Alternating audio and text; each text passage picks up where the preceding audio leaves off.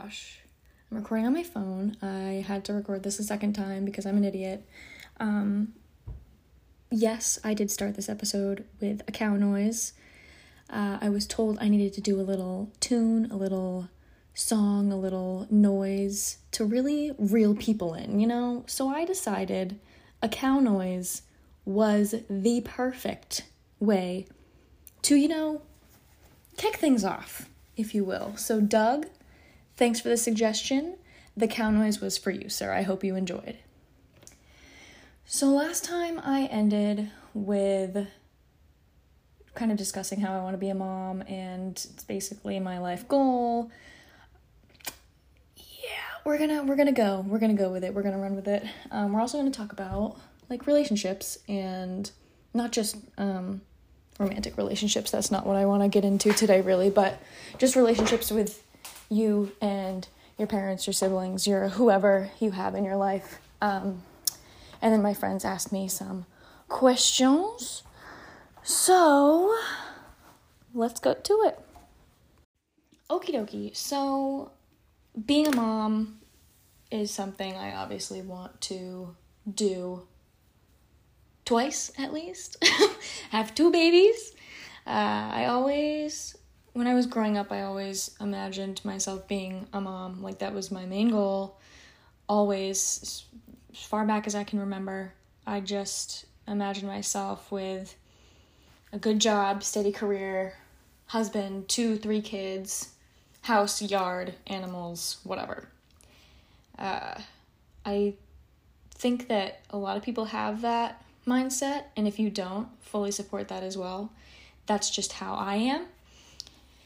But I always feel like the need to take care of something. I always feel the need to give, give, give.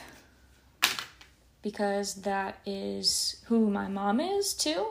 I feel like she does everything she does is for her kids, and I really admire that. Um, I wish she would take some time for herself, Mama, if you're listening sit down, paint your toes, and have a drink, please. but no, I I aspire to be the best mom ever. I really hope I will be. I want to also kind of tie that into my lifestyle right now and how I was when I was a kid and a teenager. Um, I definitely like I said, always wanted to be a mom. It was it's my thing. It's it's my only thing in life that I want to accomplish, really. It, I'm sorry if that's so sad, but like it's true. And I just that's the life I want for myself. And thinking about it right now is very strange for me because I thought that it wasn't going to happen. Um like I, I've past few months I haven't really felt like my life was going to work out the way I wanted it to. I was holding on to something that I thought was going to work out in the end. I feel like a lot of people struggle with that, especially with long-term relationships. You just kind of hold on, oh, it'll get better, it'll get better, it'll get better, it's fine. It's a phase, whatever, you know.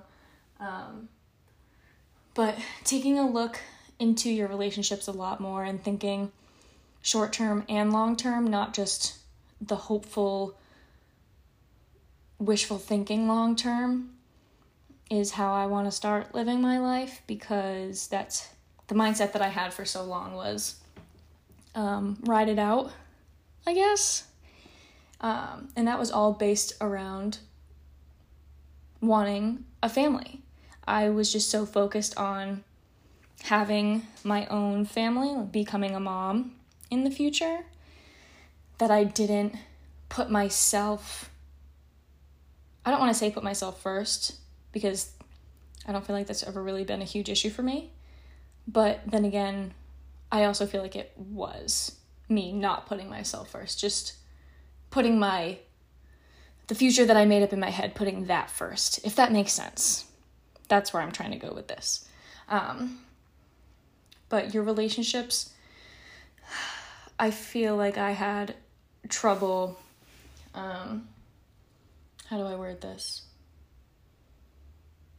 I had trouble seeing the smaller picture instead of the bigger picture, which is strange to think about, you know, because everyone's always like, oh, look at the bigger picture, look at the bigger picture. And I feel like I was doing that way too much, looking at the bigger picture, looking at the greater scheme of things, and wrapping myself in wishful thinking, wrapping myself in, oh, well, what if this happens? Or what if after this amount of time things will change? Or what if this happens blah blah blah blah blah. You know i don't want to give any specifics because that's that's not the kind of gal i am. But um yeah so i want to take the year this is not a new year's resolution. Dear god i hate those i hate those i am not that type of gal um, but i'd like to set a goal for myself with my relationships i feel like my relationships with my siblings have really grown over the past year, even though I haven't really been with them all the time. Um, but my relationships with my parents have been interesting to say the least over the past I don't even want to say 3 years. I I really want to say since I was like, I don't know, mm, 10. but the most recent years have been not, I don't want to say troubling, that is not the word I want to use. But I also don't want to say struggling either. I think they've been very interesting. um, my relationship with my dad has definitely grown. My relationship with my mom has definitely grown. But there are times when I have issues with keeping healthy relationships with even with my friends. You know, I feel like my friends know who I am and they like support I don't want to say support yes I do. They support me. I am very grateful for my friends and they understand my waves of being uh what's the word? I, wow, I really shouldn't do this like super tired. That's my first mistake. Like when I disappear, like my friends always know that I'm gonna disappear for like two weeks, I'm gonna come back, everything's gonna be fine and I'll just be like, "Oh, yep, sorry, I was busy as hell." My bad. And they don't mind at all. And those are the type of friends that I think everyone should have because you know, you just you just need a break sometimes. You know? And um, I'm very grateful for my friends, my parents, my siblings, my family. Um, and yeah, I am going to now jump into more Mm, detail. Oh, the juicy deets. Sit down, buckle up. Okay, so I really want to talk about how my family was as I remember growing up. I grew up with mom, dad, Christopher, Caitlin. Um, we moved to a nice big house, nice neighborhood. I always had nice things. We were definitely middle to upper middle class, which I thought was normal. Like that was average. Uh, being older and having more experiences, I noticed that is not the normal for everyone. So I have become way more grateful for my family than I ever have been. I definitely think the way I was raised was modest and kind, loving, and everything that a child would need. And that makes me super grateful as well because I know some, a lot of people don't have that. A lot of people don't have a loving, stable home. But there's always flaws in that perfect little world that everyone can appear to have. So, the way my parents were with each other was what I thought normal. And by that, I mean I hardly ever saw them like in conversation unless we were at the dinner table all together or in the car, I guess. Um, I remember I have a picture on my phone of my parents holding hands in the car because I had never I had never seen them like touch before. I grew up in a very I grew up in a very loving home. Yes, but I did not grow up with parents who openly and like physically loved each other. I know that they cared about each other because they were married, they had three kids, they were partners, but they were never, I don't even know if they were friends, really. Um, at some point, I know that they were, you know, madly in love and, uh, you know, and that's how the cookie crumbled. But I, they set an example as people, but I think the only thing that I can say my parents lacked as a unit was showing us what a relationship should be like. And that's not their fault by any means. I think that it just happened that way. It just, I don't even want to say that it crumbled because it really didn't. It just faded and it was tolerable. Um, and this is from an outside perspective. Obviously, I have no idea what my parents' relationship really was like past, you know, my bedtime or when I wasn't around. This is just what I saw, and it was, and that's just how life was. That's just how I thought married people were. You know, they'd work together for the greater, the greater good of the family, I guess. Um, and I remember I was talking to my friend about this the other day how I would I went over her house in high school when we met and her parents were like sitting together on the couch and watching a movie. And I I didn't get like uncomfortable but I was just like wait what you have time for that? How is it? You you guys are friends you guys like each other and it's like they were this is going to sound weird, but it's like they were still like dating. You know what I mean? I feel like my parents weren't dating, like in love, in a relationship. They were more in a platonic, do it for the kids relationship, which, again, I thought was completely normal. Which now I look back and I'm like, wow, that's really sad. I hope that um, this is totally not a dig at my parents because I totally understand that relationships don't work out. But I hope that my kids will see the relationship that me and my future husband will have. Okay, and per usual, I'm thinking long term, like toward kids. So let's back that up a bit. Uh, in order to have children, I need to have a buddy, you know, a more than friend kind of guy. oh boy. So let's talk about those type of relationships. Romantic relationships, partnerships, if you will.